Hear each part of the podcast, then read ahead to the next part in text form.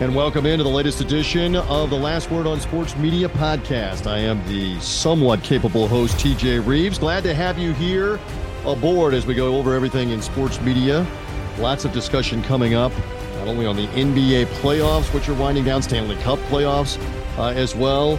Uh, the NFL says Peacock for a streaming playoff game. We're going to discuss all of those things with one of my buds, the famous Jay, Jay Betsill, in the Dallas Fort Worth sports media, and they're kind of a hub uh, right now for a lot of activity. You know, the Cowboys always get all the attention, the NFL schedule release, uh, et cetera. But the Dallas Stars have made the final four in the Stanley Cup playoffs, getting ready to play the Las Vegas Golden Knights in a best of seven series. The Stars trying to get back in the Stanley Cup final since since since they lost to my Tampa Bay Lightning uh, back in the 2020 bubble. Uh, Florida Panthers, Carolina Hurricanes, NHL, ooh, TV ratings, ooh, with one of those uh, making the finals. You, you know, the NHL right now uh, would have been hoping for the Boston Bruins or the New York Rangers to be on the other side of Dallas and Las Vegas, or even my Lightning, the uh, the previous uh, representative of the East three years in a row in the Stanley Cup Finals. They would have taken them over Florida and Carolina. But uh, hey, look, the Carolina Hurricanes do have a Stanley Cup win uh, back in the two in the earlier in the 2000s. So uh, we'll see. Anyway, uh, that's a little hockey. Uh, there's some golf, the PGA Championship coming up. Jay and I will talk about all of these things uh, and a lot more straight ahead in just a couple of moments. We're going to do some love it or leave it with some different things that I like and don't like near the end of the show. Thank you for finding me. And thank you for finding the last word on sports media podcast, however you've done so. Make sure you're following or subscribing uh, here through Apple Podcast, Spotify, Google Podcast, wherever you get podcasts. George Offman's Tell Me a Story I Don't Know podcast series is part of this feed. Great storytelling podcast, Chicago Slant, part two of his interview with Ozzie Guillen. Ozzie Guillen, who was interviewing again for the Chicago White Sox managerial job, didn't get it and is now, while the White Sox are having their worst start in over 70 years, Ozzie Guillen's on the pre and post game coverage on TV, blasting away at them, speaking of media. So, George with Ozzie Guillen, he's recently talked to the likes of Jason Benetti of Fox Sports. Jason's also the White Sox television voice. Uh, talked with Joe Maddon, the World Series winning manager of the Cubs. Again, it's got kind of a Chicago tinge, but it also goes national with the likes of Greg Gumbel, who he's talked to recently, Bob Costas, Mike Wilbon, and others with connections to Chicago previously. Uh, Marv Albert, um, on and on. Kevin Harlan, still working the NBA playoffs uh, for TNT and the NFL on CBS. You hear all of those on George's Tell Me a Story I Don't Know podcast series that is still ongoing. Also, Mike Gill, Phil DeMont Mullen with announcers schedules the podcast out later in the week. Those guys talk with Mark Jones of ESPN and their NBA coverage last week. Uh, they also do a great job breaking down who's doing it well, what voices are in the uh, booths, uh, radio and TV on the national level for the NBA playoffs, Stanley Cup playoffs, Kentucky Derby, obviously, recently. The Preakness will be this weekend. Uh, all right. So, uh, again, hear more from Mike and Phil later on in the week. So, again, thank you for finding us. Make sure you find out more at lastwordonsports.com slash podcasts about this podcast. Without further delay, let's get into all things in the DFW area and beyond uh, as we do that right now. As promised, I have been looking forward to this for a myriad of reasons because he and I do our own segments of the podcast or show off the air that no one hears. So we might as well do them for all of you to hear because he's got takes. I've got takes. They're usually pretty good takes. They're usually around sports media. They're also around 80s and 90s movies. More on that in a little bit. Hello, Jay Betsill, aka the famous Jay in Dallas Fort Worth, as we do this officially on the last word on sports media podcast. You and I have been doing this unofficially for like the last 48 hours, and I keep saying, save that. I want to talk to you. Save that. Not yet. Not yet. Well, now is yet. How are you? It I'm doing well. How are you? well, well, we're hanging in there. Uh David Robinson, Tim Duncan, Victor Wembanyama. How do you say this name from Africa? I'm not very familiar uh, with him. I've... Uh, I just watched it on ESPN. It sounds like they said Wimbiana. Wimbiana. All right, good yeah. enough that Wimby he is the next phenom. Let's hope he's more like LeBron James. Let's hope he's more like Magic Johnson than he is like Michael Olowokandi, uh, Anthony Bennett, or Ben Simmons. How about? Uh, are you liking the uh, the knowledge I'm dropping on number one overall picks? Uh, well, because... you know, uh, you left out Greg Oden. Greg Oden is another one. There's plenty of flops uh, at the top. Am I correct? Never nervous Pervis, Pervis Ellison, number one overall pick as well. He was uh, number one all, overall. All of those guys went to Gilligan's Island, never to be heard from again in terms of their NBA career for whatever reasons. Anyway, good to have you. I'm glad you're doing well. Uh, let's begin with your bitterness towards the fact that you're in Dallas Fort Worth. You're a Mavericks guy, and the San Antonio Spurs got the number one pick. So that means David Robinson uh, move forward to Tim Duncan, and now uh, move forward to this 18 year old phenom, and and what they hope or think that they could do. Uh, you're not happy because the Spurs got the pick. I will just say what I said to you on a text message before we began. I have loved the NBA draft lottery for 35 plus years, really going on almost 40 years now to when the New York Knicks got Patrick Ewing. This may be a little bit before your time because it has stopped teams from just losing, losing, losing to make sure they get the number one overall player. It stopped it back in the 80s and the early 90s. And Detroit Pistons, thanks for not playing and not winning and losing everything you could lose at the end of the year. You'll go ahead and pick fifth in the draft lottery because of the lottery system. So anyway, there's my takes. Give me a give me a take or two. You know, I understand the reasoning behind it. It's kind of frustrating to see like the NHL lottery was that last week when the Chicago Blackhawks won. Right. Uh, you know, be, being a Stars fan, not a Blackhawks fan, and then being a Mavs fan and not a Spurs fan. I mean, the Spurs have been good for most of my life until recently, and I've actually thoroughly enjoyed it just watching them you know, struggle like the rest of the world. Right. And you know, I, I, thought that he would end up in a bigger market. But then when you looked at some of the teams, the, the four teams that were left, I mean, Houston would have been the obvious choice, right? Because Charlotte, small market, Portland, small market. And Portland, with some of their uh, early picks, they had Sam Bowie, they had Greg Oden, like we've talked about. So, you know, they, they you, you kind of thought the NBA might throw them a bone because it's kind of universally assumed that the draft lottery might, you know, be a little rigged with the fact that Patrick Ewing went to the, the Knicks. But, you know, I, I guess this is their best way. I mean, some of my friends and I, we heard uh, locally here in DFW, we have a sports radio 1310 967 the ticket. Yep. And Dan McDowell mentioned that he thought what better way to prove the lottery wasn't rigged by rigging it for the Mavericks to win after they openly tanked at the end of the year. Correct. But it didn't quite work out. it was uh, epically uh, obvious what they were doing in that final game. What was it with the Bulls, where uh, they were doing everything short of playing like a five on three disadvantage power play uh, in that game. Um, all right. Well, so- that was like the next to last game, you know, in the, it was a Friday night here in Dallas. Wednesday night, they had gone all out and beaten the Sacramento Kings, who we saw how well they played against Golden State in the playoffs. They're a good, solid young team. And then they just literally flipped the switch. Like in the pregame press conference, Jason Kidd mentioned that Kyrie wasn't playing, and you know, pretty much anyone you've heard of on the team wasn't playing except Luka he was going to play the first quarter because it was like Slovenian night at the arena, and so they wanted him to be able to play for you the. You got to play on Slovenia so, night if you're a Slovenian. Yes. Yeah, exactly. I mean, that's why they were there to see him. So, but they, but he only played the one quarter. So yeah, I mean, it was kind of sad, you know. And I believe Cuban and the Mavericks were fined seven hundred thousand somewhere around there. Uh huh. Yeah, you know, for, because for it was obvious they were tanking. They, yeah, because they, they, were, were still in the playoffs and they rested people with one game left. Well, and, and they used to they used to weight this thing differently too, where you got more ping pong balls and the and the the uh the best of the worst only got like one. And then the Orlando Magic, remember, won it with Penny Hardaway. Uh, and they basically only had one ping pong ball the year after they got Shaq. So now they they do with this whole math system that no one understands. Where it's well, remember when they won it with Hardaway? Remember they took Webber and traded him. That's correct. Penny Hardaway. I remember. So they could have had that. Webber and Shaq, and you know, I mean, I remember who knows what would have happened. While we talk last word on sports media podcast, I remember I was the five day a week sports radio guy, newly hired, five days a week, recent graduate the year before of Memphis State University, where Penny Hardaway had been. Jay Betsill loves my trivia. Penny Hardaway final college game and opening round loss to Western Kentucky in the NCAA tournament in the Orlando Arena. So then you fast forward about three months to the NBA draft, and the Magic have the number one overall pick. And the rumor was everywhere they want Penny Hardaway to complement Shaq.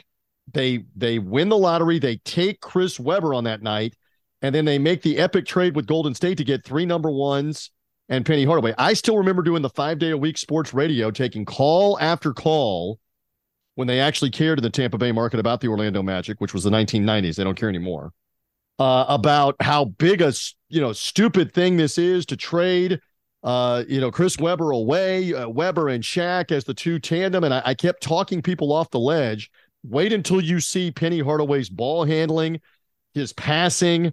And sure enough, the magic became electric. Uh, 93 to 90, you know, 93 94 season, 94 95. They end up winning the Eastern Conference and going to the NBA Finals.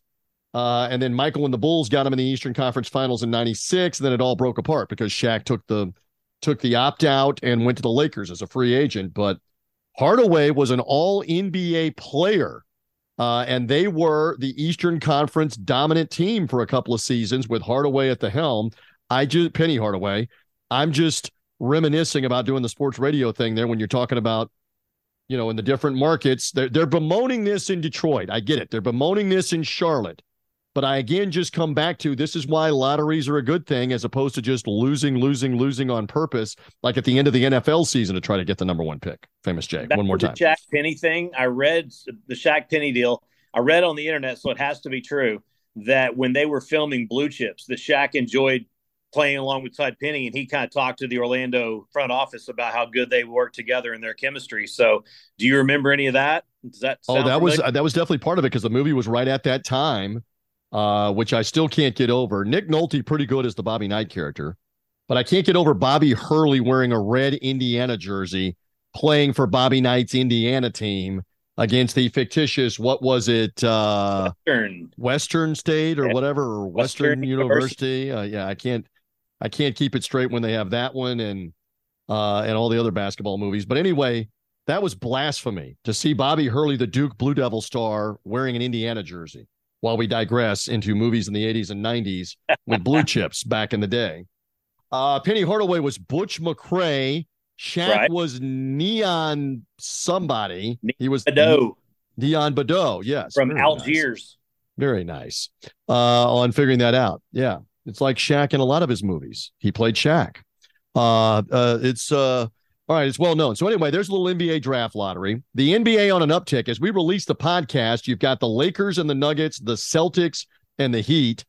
Uh, back to the future because this is the same semifinal pairings in the West and the East as the bubble year, where the Lakers eventually beat the Heat in the Orlando bubble. Speaking of Orlando, with limited fans and the media only present, the uh, the Lakers won in the bubble that go around.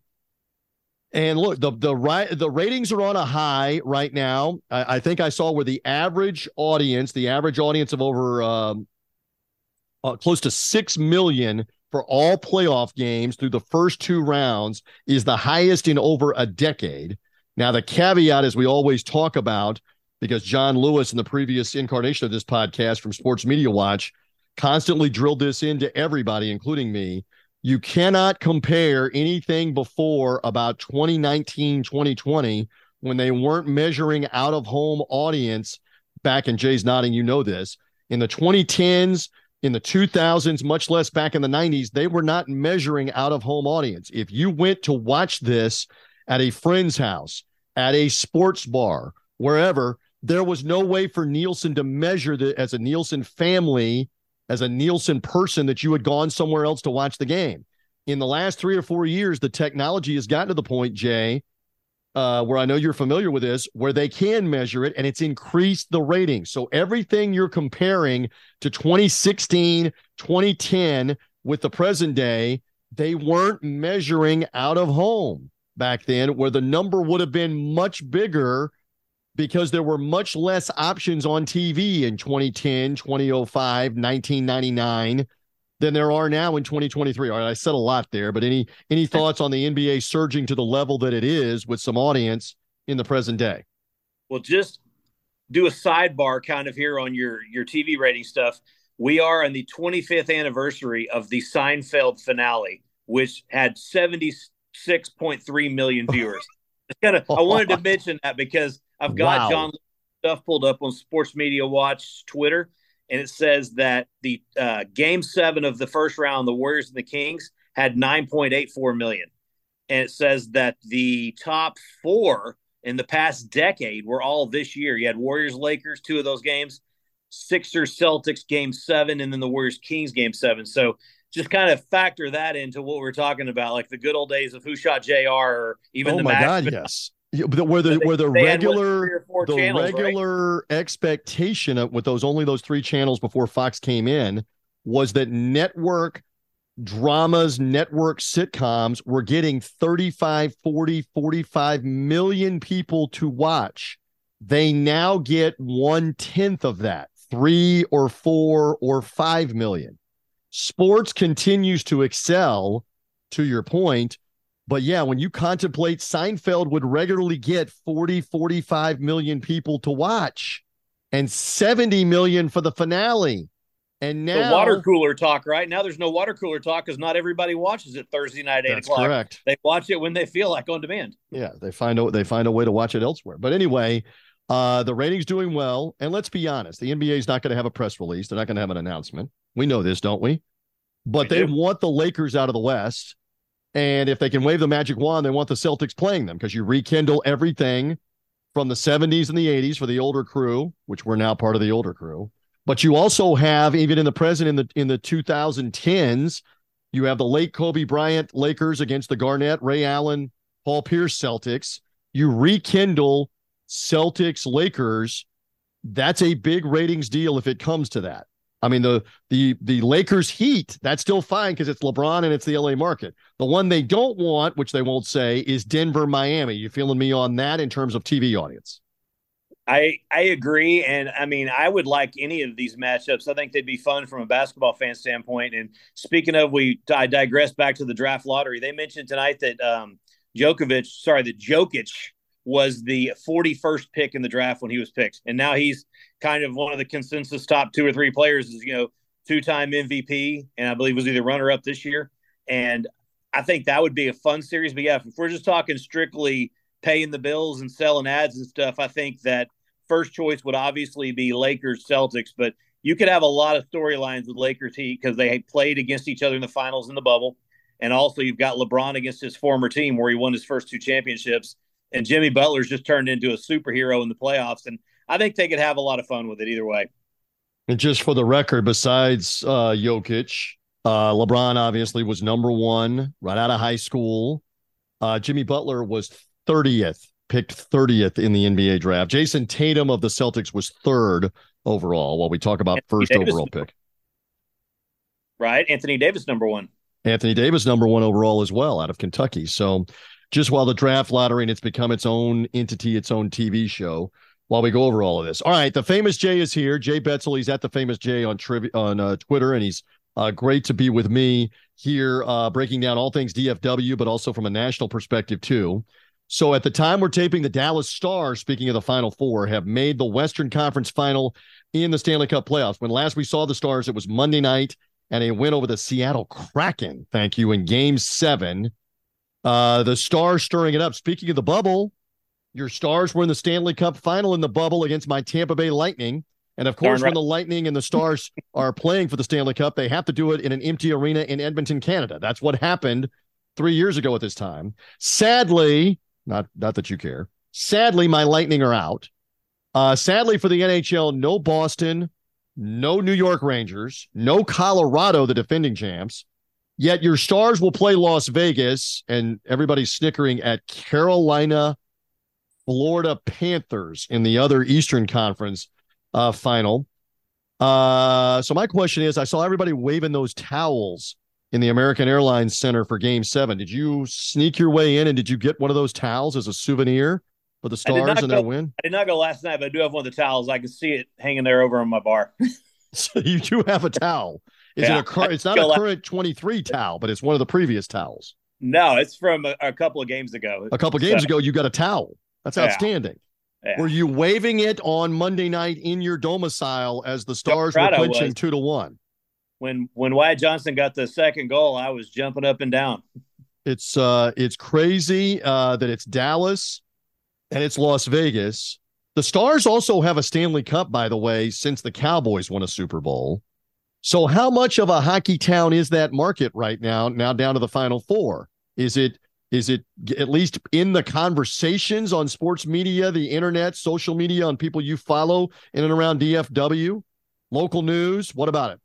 We strangely you mentioned Cowboys and Super Bowls, and Troy Aikman, who won three Super Bowls with the Cowboys in the '90s, he had a great line back in the day where he said that Dallas isn't necessarily a football town; it's a winner's town. So when these teams win, they get the support. You know, was about uh, 10, 11, 12 years ago, the Rangers had back to back World Series. Right. And suddenly that ballpark, the ballpark in Arlington, which was outdoors and 110 in the shade, you know, during the summer, they were filling it up because the team was good and they're fun to follow. Same thing with the Mavericks 2011. I mean, granted, the Mavericks have like an astronomical sellout streak. You know, they're very well supported, but it was just, it, it was a huge deal when they won the championship. You know, not only did they win their first title in franchise history, but they beat the Heatles. You know, LeBron and Dwyane Wade and Bosh's first year together, and that was wait, wait, wait. Um, did you use Heatles? That, did you use Heatles on the podcast? Yeah. I don't know that I've ever heard that. Is that well, original to you, where did you came up? Where did you come up with Heatles? I've never heard I'm that. Not, I'm not that clever. I've just heard them called that so often. I just refer to that version of the Miami Heat as the Heatles. Right, with uh, D Wade. You know that Chris not Bosh. one, not two, not three. That, that I remember. I remember. Uh, yeah, so, yeah, they, so they, they, had a lot of support, and kind of the Stars the same way. The Stars won the Stanley Cup in '99. You know, huge parade that ended at Reunion Arena where the Stars were playing at the time, and the Mavericks had a huge parade in 2011 that we went to. We took the train from Fort Worth to get there because it was going to be so hard to get in and out of downtown Dallas. And that right now the the Stars are they're getting a lot of love. I mean, the Rangers are playing well too. I think they're in first place while we're doing this and it's just it's fun to have the hometown teams play well. You know, you even Champa Bay, all of y'all's teams were winning there for a while, so you know exactly yes. what I'm talking about. Jay knows that I'm doing the show with Champa Bay hats behind me. He can see that in the video of the hookup Buccaneer World Championship, uh, Lightning Stanley Cup win, Rays World Series appearance. Um, by the way, Buffalo Sabre fan still wants a word with you and the parade because they believe that Brett Hull's overtime goal should not have counted because he was the in the crease. the crease. has no meaning here. Yeah. In fact, Lindy Ruff came to coach the Stars, you know, after that, and he basically he, he totally took the Star side when he was here. So that, that takes care of that. Buffalo Sabre fan is still not so sure. Uh, like they were ever. I mean, could you imagine had they reviewed that after the Stars were celebrating the Stanley Cup win and they put the game back on in sudden death and and Buffalo somehow wins it? To keep it alive. But that did not happen back in the day. So we talked some Stanley Cup hockey and more with the famous Jay, Jay Betsill. Uh, love his insight. Jay has worked for many years in the media there with the Dallas Morning News, with the Fort Worth Star Telegram, uh, DFW Sports Online. Am I correct? On the correct. website That's as well, correct. where we read you I for golf. Golf. Coverage. I cover the PGA Tour for DFW Sports Online. DFW Sports Online, and we're going to talk some golf here in a couple of minutes uh, on the program. So the schedule release out for the NFL. Speaking of the Cowboys, uh, to no one's surprise, the Cowboys on national TV 57 times with um, 26 standalone games. Okay, maybe I'm exaggerating out of the 17 game schedule, but uh, let's bring it to this. Uh, out of nowhere, seemingly, and the NFL has made it clear over the last two or three years they have one extra playoff game that's always been up for bid the last three years as a one off who wants to give us the most money? And it turns out that NBC, uh, Comcast, and and the Peacock uh, app, they end up on a massive over one hundred million dollar bid, maybe believed to be one hundred ten million dollars for one playoff game. Famous Jay for a wild card Saturday night playoff game. This game will now be streamed on Peacock. Your reaction to the streaming revolution that's ongoing? You know, I guess it doesn't bother me because I have all these. I already have Peacock. You know, Yellowstone reruns are on Peacock, so I have to have it, right? so, um, but I understand the frustration because I follow sports media closely through listening to your show and Bryan Curtis and you know several others, Marchand and Ourand. You know, so I hear all this stuff, and it sounds like that everybody was complaining about. Oh gosh, why do I have 700 channels on my cable TV? I only need XYZ. I wish I could just pay for ESPN and HBO. Right, right. And all these guys, especially like Andrew Marchand's like, careful what you wish for because you just might get it. And now suddenly you get to pay for you know one particular thing. And like I, I think it cost me like a hundred dollars a month just in these apps I've got. Yes. And you know, it, it I, I'm curious to see how it works because you know we had last year Thursday night football with Amazon Prime, Prime Video and they had their Thursday night game, and they had Al Michaels and Kirk Herbstreit. The studio show, like Charissa Thompson, is my favorite. I think she is so great at do, doing the stu- studio. And I thought they had a lot of fun. You know, they were on hand for all the games every week. They had, they had such terrible games, though. Yeah, and it was a ratings disaster. And so Al, and by and by the way.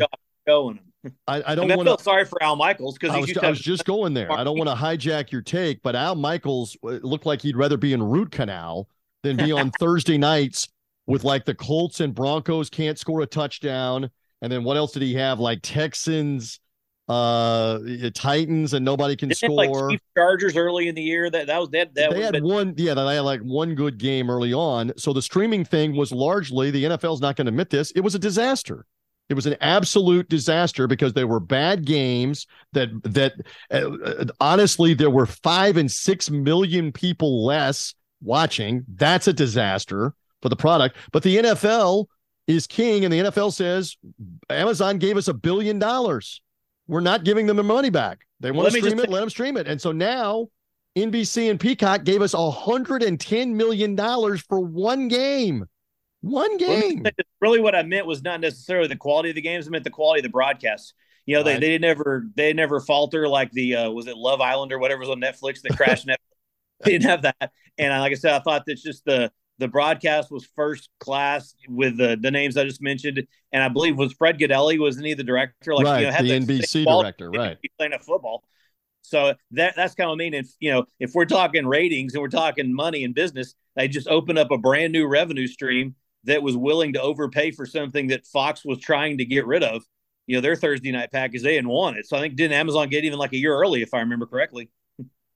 Well, and uh by the same token, though, they they love having that number on Thursday night on CBS and on Fox because again, the Masked Singer, whatever you want. I mean, Survivor as a reality show, uh what is it? The fbi series are on cbs i'm trying to keep it straight. On fox they have like reality shows. Uh what else do they have on fox for their dramas at night? Like the 911 series right that they yeah, have? none of none of those are getting 4 million 5 million people and the nfl was getting 17 18 million for a big time game. It's crazy. Know, from, from the network standpoint though they're not paying a billion dollars to show uh, lone star 911 either that's true. It doesn't cost nearly as much. But anyway, back to the streaming thing the streaming with a T and then the screaming with a C.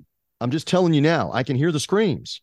The screams are going to be there, especially, you know, they're going to reward Peacock with a prominent team, and it might even be your Cowboys if they make it. But I mean, if it is somebody like the Patriots if it is somebody like Aaron Rodgers playing his first playoff game as a New York Jet, just get ready. I'm telling you, just get ready. That's going to be the game to reward the uh, the moolah, the payout for that streaming game to become the C, the screaming game that it's going to be uh, when they get to this. I'm in advance. Just play devil's front. advocate here. Usually, it seemed like that extra playoff game would be whoever the Houston Texans were playing when they would win their division. It'd be like the early game Right. So, I mean, I don't see the Cowboys being on Peacock because the half of Fox's upfronts they just did were bragging about having nine Cowboy games, right? So I can't imagine. Fox well, remember letting- last year the extra NBC game they gave it to Herbstreit and Al Michaels and NBC, and it was Jaguars Chargers and the huge comeback by the Jaguars where the Chargers blew a three touchdown lead because of the Chargers. So that was the prime time Saturday night game last year, and they've already designated this. This is going to be prime time on Saturday night of the playoff weekend. And uh, let's wait and see what they do. But just don't come crying to me. That's all I'm saying. If you're a woman over 40 dealing with hot flashes, insomnia, brain fog, moodiness, or weight gain, you don't have to accept it as just another part of aging. The experts at MIDI Health know all these symptoms can be connected to the hormonal changes of menopause. And MIDI can help with safe, effective, FDA approved solutions covered by insurance. 91% of MIDI patients get relief from symptoms within just two months. Book your virtual visit today at joinmidi.com.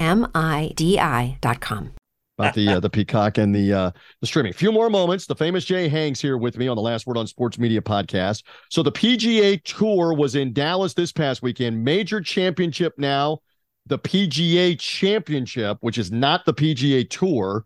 It's the Professional Golfers Association of America's major championship, the second major of the year, uh, is at Oak Hill Country Club uh, coming up this weekend.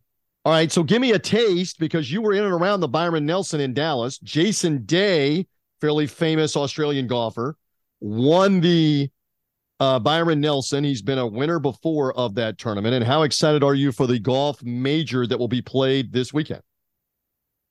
Really pumped for the major. Last week, uh, the Nelson was here, the AT&T Byron Nelson up at the TPC Craig Ranch, which is about 30 miles north of downtown Dallas. And from where I live in Fort Worth, it's closer to Oklahoma than it is to me. But it, it's. I was going to say the tournament was closer to Oklahoma than it was to Dallas, was it not? It's not actually Dallas. Probably no, it's probably pretty close. You know, it was in Dallas. The tournament originated in '68. It was in Dallas at Preston Trail. So '83, it went to Irving to the Las Colinas to the TPC there at the Four Seasons Resort. Then it moved for two years to South Dallas to Trinity Forest and now they've relocated. This was the third year at TPC Craig Ranch, and the big deal with the AT&T Byron Nelson is the salesmanship club and all the money they raise for local children, and it's just a huge, huge just ordeal to put together. They've got, um, you know, thousands upon thousands volunteers and workers out there. They've got the the 17th hole, which we call it the ranch. It's kind of like the their version of number 16 at Scottsdale it's fully enclosed. It's like an arena. It's not quite as rowdy. It's really fun. It's certainly not the insanity of the Phoenix Open or the, the waste management, I believe they call it. Right, the w. right. It's not quite that crazy, but um, you know, it's it's always fun. It's kind of a special event because no matter how great the field is or whatever, it's always supported by the Dallas people. Like in 2005, we had I want to say nine of the top ten, like including Tiger, Tiger Phil, everybody oh, yeah. was there. Like the only one in the top 10 was Lee Westwood, wasn't there, right? And, you know, and they sold out 100,000 people on Saturday. And it still, it just gets, it's really well, well supported here. And it's weird because you mentioned earlier, we have two PGA Tour events, and for a long, long time, they were back to back. Now they're split. It's kind of like they're sandwiched like a hamburger, if you will, around the PGA Championship. And Jason Day winning last week.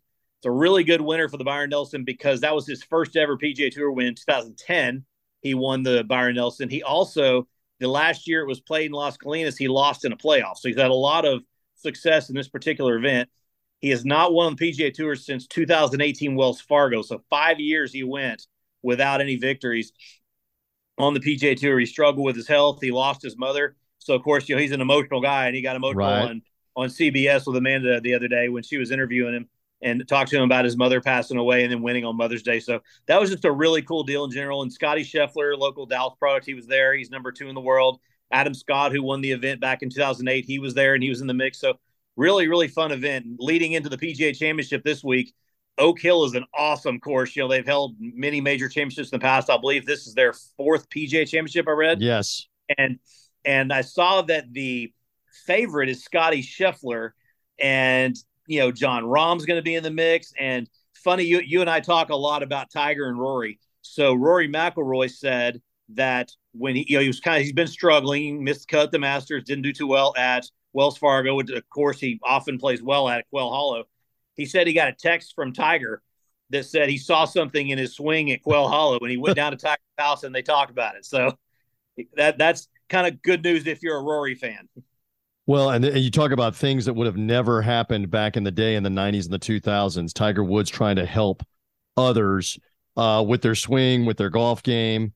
Um, so, but yeah, I mean, Rory is obviously one of the more talented guys. He's got four major championships and uh, including a, a PGA, a couple of PGA championships, as a matter of fact, um, in 2012 and in 2014.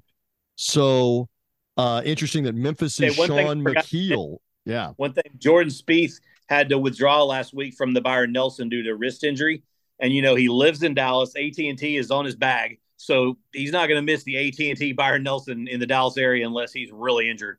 And I saw a picture that he's actually on hand in Oak Hill, and he has like a black bandage kind of going from you know from his hand almost to his elbow, and it looks like he's at least going to give it a try but that's another storyline about him is this would career, complete the career grand slam if he wins this week because he's won the other three lots of talk of rory at the masters but this is jordan's week for that yeah we'll see uh, how well he can hang in and do this and again memphis' Shaun Micheel won this event uh, at Oak Hill 20 years ago. He'll be participating again. You get essentially a lifetime exemption if you're a former champ uh, to be in the event.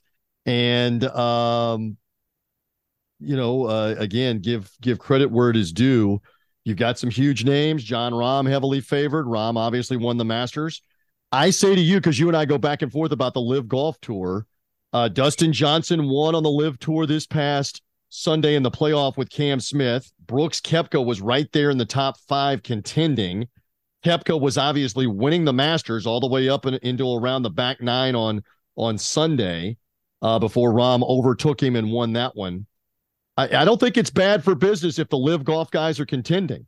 The one thing I keep joking about, speaking of the coverage and the media coverage, the over under is one and a half times that CBS on the weekend coverage will mention LIV Golf Tour by name if someone is contending. Like, for example, Dustin Johnson won the event on the LIV Golf Tour last weekend if Dustin Johnson's in contention.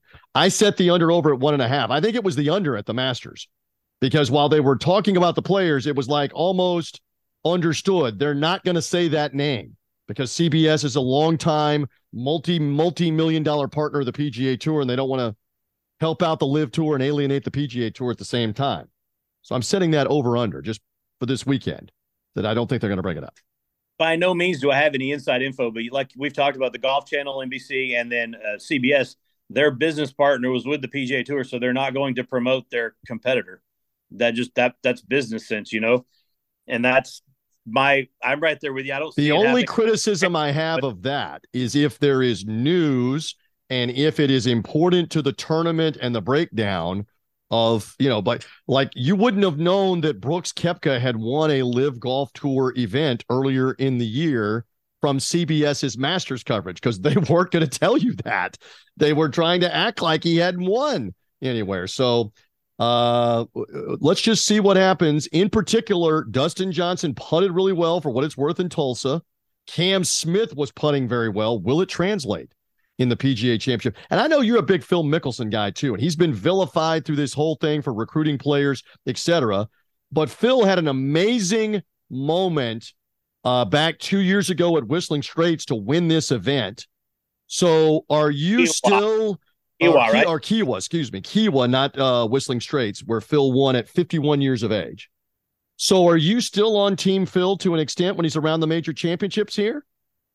Oh, I don't know. I don't agree with a lot of the ways handled a lot of this. And of of the guys on the other tour, I mean, I've always liked Brooks Koepka. I think he's fun to watch. I know there's a lot of people that that love to hate him, but I I enjoy watching him play. I mean, I don't know. As far as the LIV stuff goes, I can't imagine that they just won't mention, especially if there's a couple of them that are in, in the contention especially if one of them wins and all of them go out and celebrate on the green like Greg Norman said they were going to. I mean, you can't you can't act like it's not happening, but I just I, I don't know. It's it's such a touchy subject, and I'm just I'm a fan of the PGA Tour. I'm just not a big LIV fan. I understand that you've you've held to that. However, hang on, the- time out. Don't forget to tell everyone that you just tortured me with text updates throughout the tournament on Sunday about what they were doing on Sunday. Well, yeah, because it was exciting. It was ex- it was an exciting finish. If you're a fan of golf, this is my thing. If you're a fan of golf and you enjoy the game, I mean, uh, what is the fact that they they want their millions and the guys on the regular PGA Tour want their millions? And you've got the billionaire entity of the PGA Tour and the billionaire entity of the Saudi funded LIV Tour battling. That doesn't mean really anything to the average golf fan. If you enjoy good golf, dramatic golf, well played golf, who cares about the battle back and forth? I mean, the PGA Tour didn't crumble and isn't going to crumble, and the LIV Golf Tour isn't going away. Not anytime soon. They got too much money. Uh, so well, we've talked about so much off the air. I can't remember where all we've gone, but I know that we've discussed.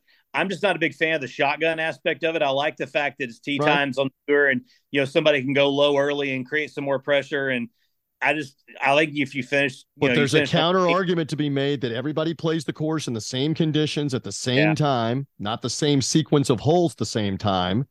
Uh, the TV product, therefore, is only a four or four and a half hour TV product as opposed to a 12 hour day, seemingly. I mean, like the the major championships, like this coming Thursday and Friday, it's going to be a. Well, we love it It's going to be a 13 hour TV day on ESPN and ESPN Plus, as it as it was with the Masters, as it is with the British Open, with the U.S. Open. Uh, so I, I understand where some are are uh, are are down on what these guys did.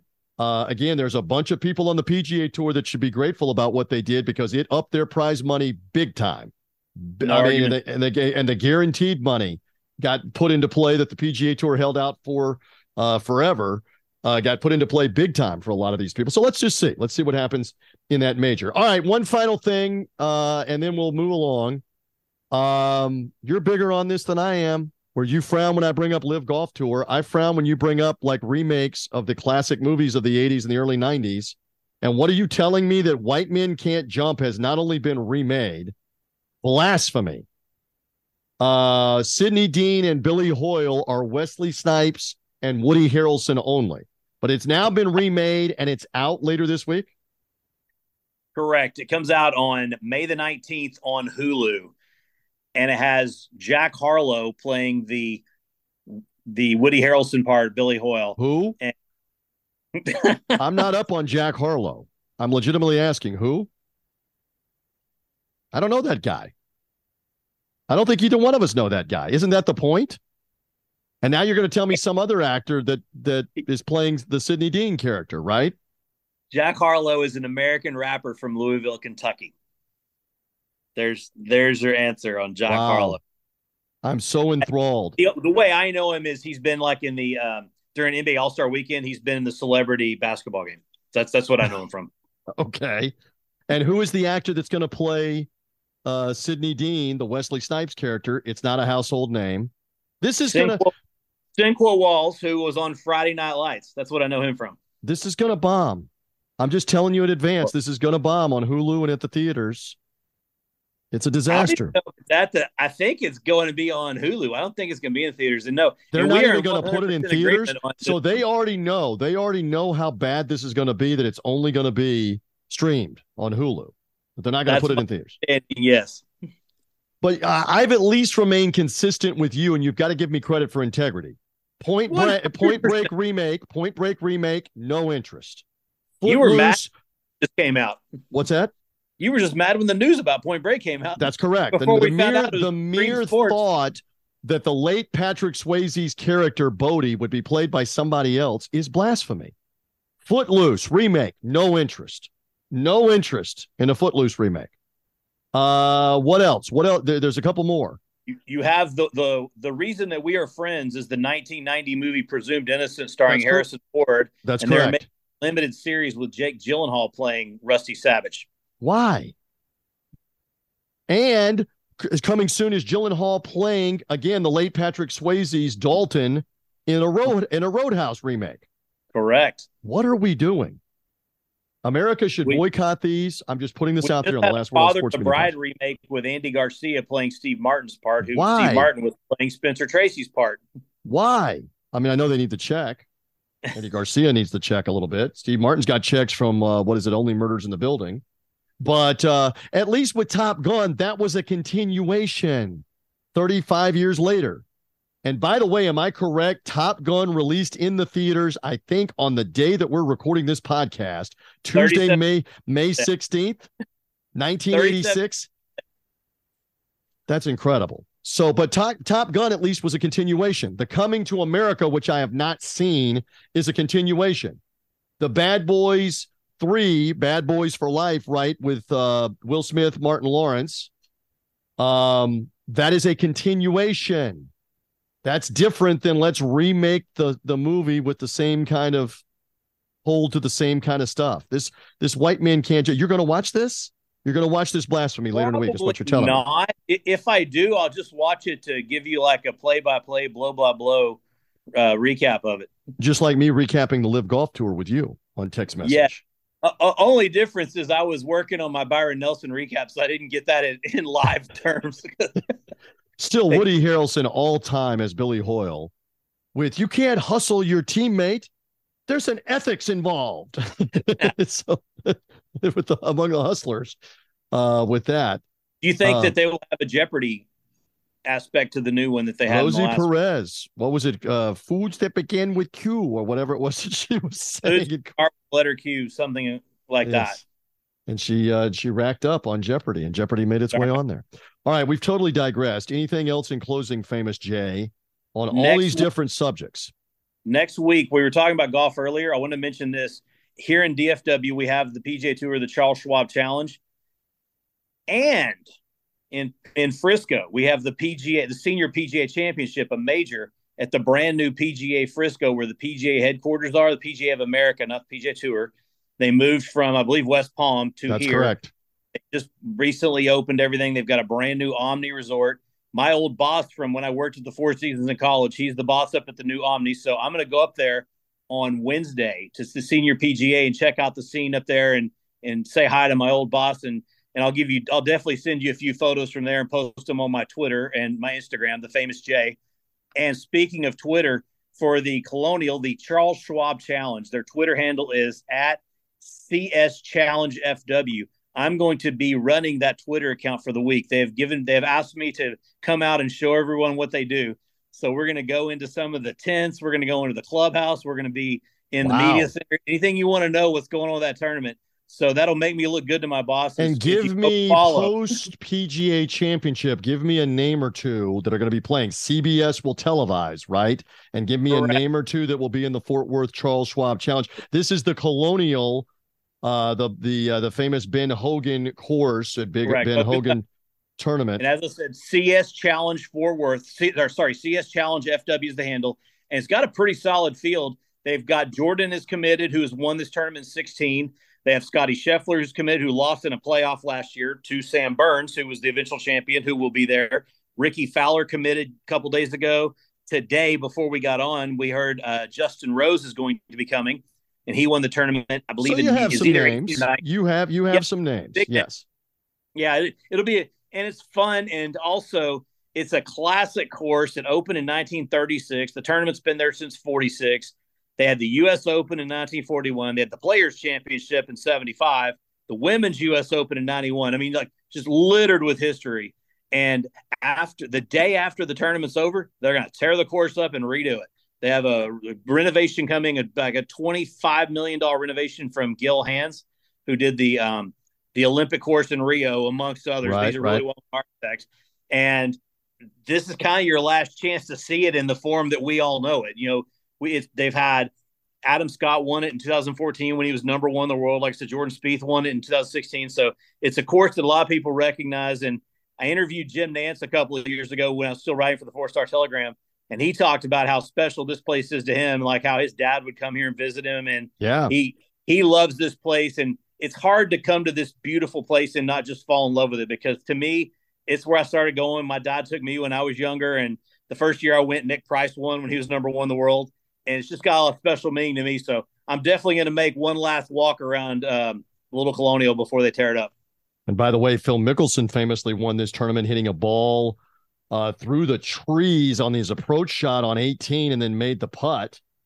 Even though you're like anti Phil right now, he had a memorable moment at the Colonial. There've been Amazing. a lot of he won it twice. He won yeah. 2000 and 2008, I believe, and that's the one you're talking about where he had a hole the size of like your hand to hit between a tree and he knocked it through and then actually he made the putt to win it.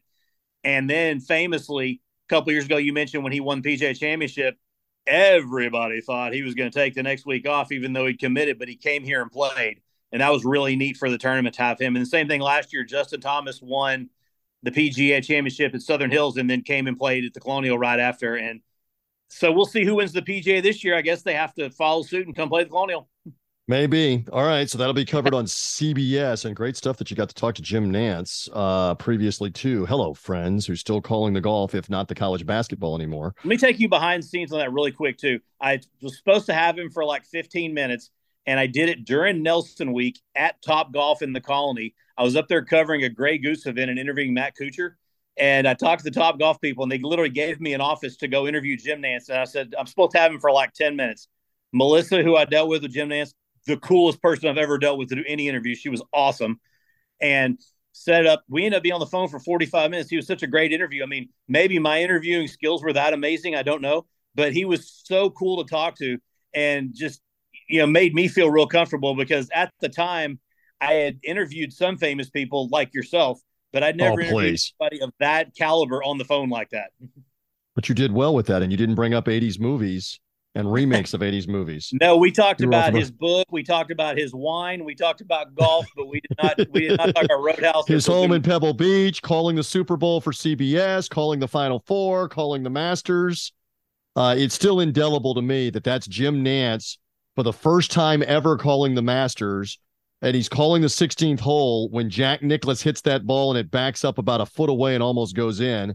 And Nantz has the famous line, the bear is out of hibernation uh, as he was about to win in 86. So uh, that's the first Masters he worked. Hello. Working the 16th tower, and Jim Nantz still working the Masters to this day now in the 18th tower and working uh, regularly on the PGA Tour. And he'll be on the call on the PGA Championship uh, with Trevor Immelman in the booth for this week. We'll plug away on that. Famous Jay, you have given me buku time here with all this. Uh, enjoy everything, including the Dallas Stars in the Western Conference Finals with the Vegas Golden Knights. Enjoy the Charles Schwab Challenge. Again, we'll follow you on the Charles Schwab Challenge Twitter handle, CS Challenge FW, right? Did I get that cl- close to correct? That's it. And they can follow you at the famous J on social media on Instagram and on Twitter. Jay Betsill, thank you for hanging on the Last Word on Sports Media podcast. You bet. Thanks for having me. As I said in the conversation uh, with uh, with Jay, we do that off the air oftentimes. And so it was good to do it on the air with him. And we covered a lot of different subjects, a lot of different subjects there, again, including the the remake of 80s movies. Uh, no thank you on those.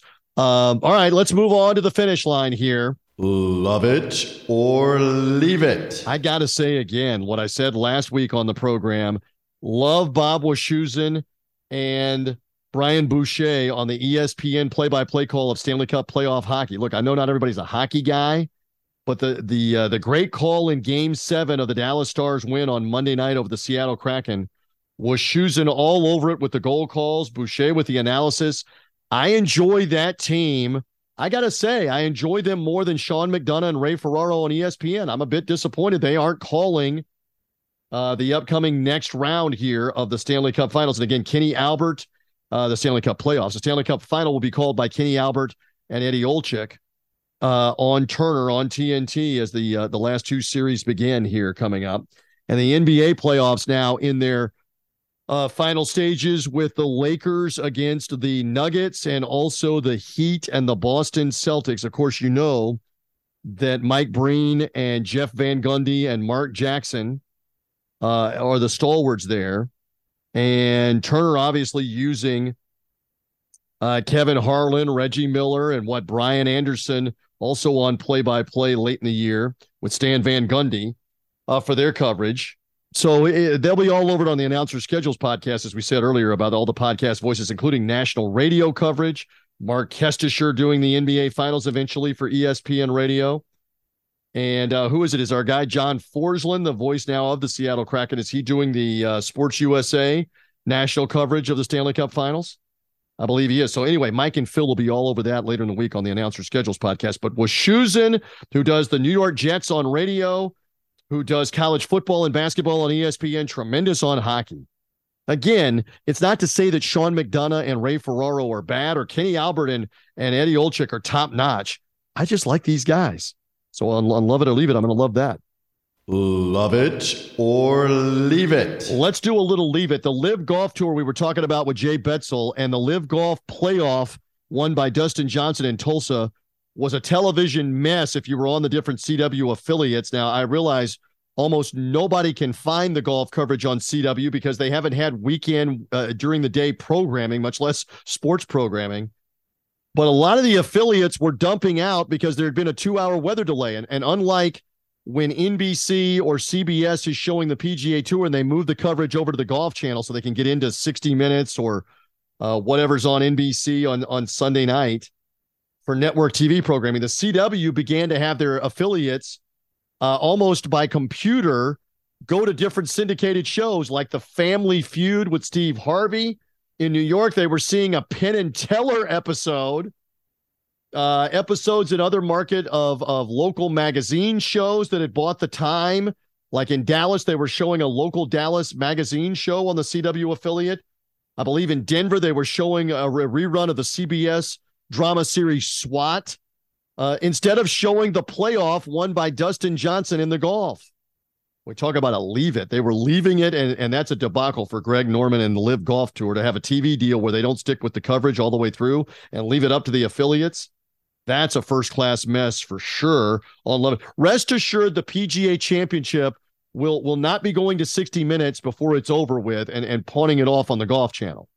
They will play it out until its conclusion, even if there is a sudden death playoff coming Sunday, with whatever happens in golf's second major uh, will Phil Mickelson contend? Probably not. I mean, uh, Phil at this point is 53 years old. He contended at Augusta, but he knows that course so much better.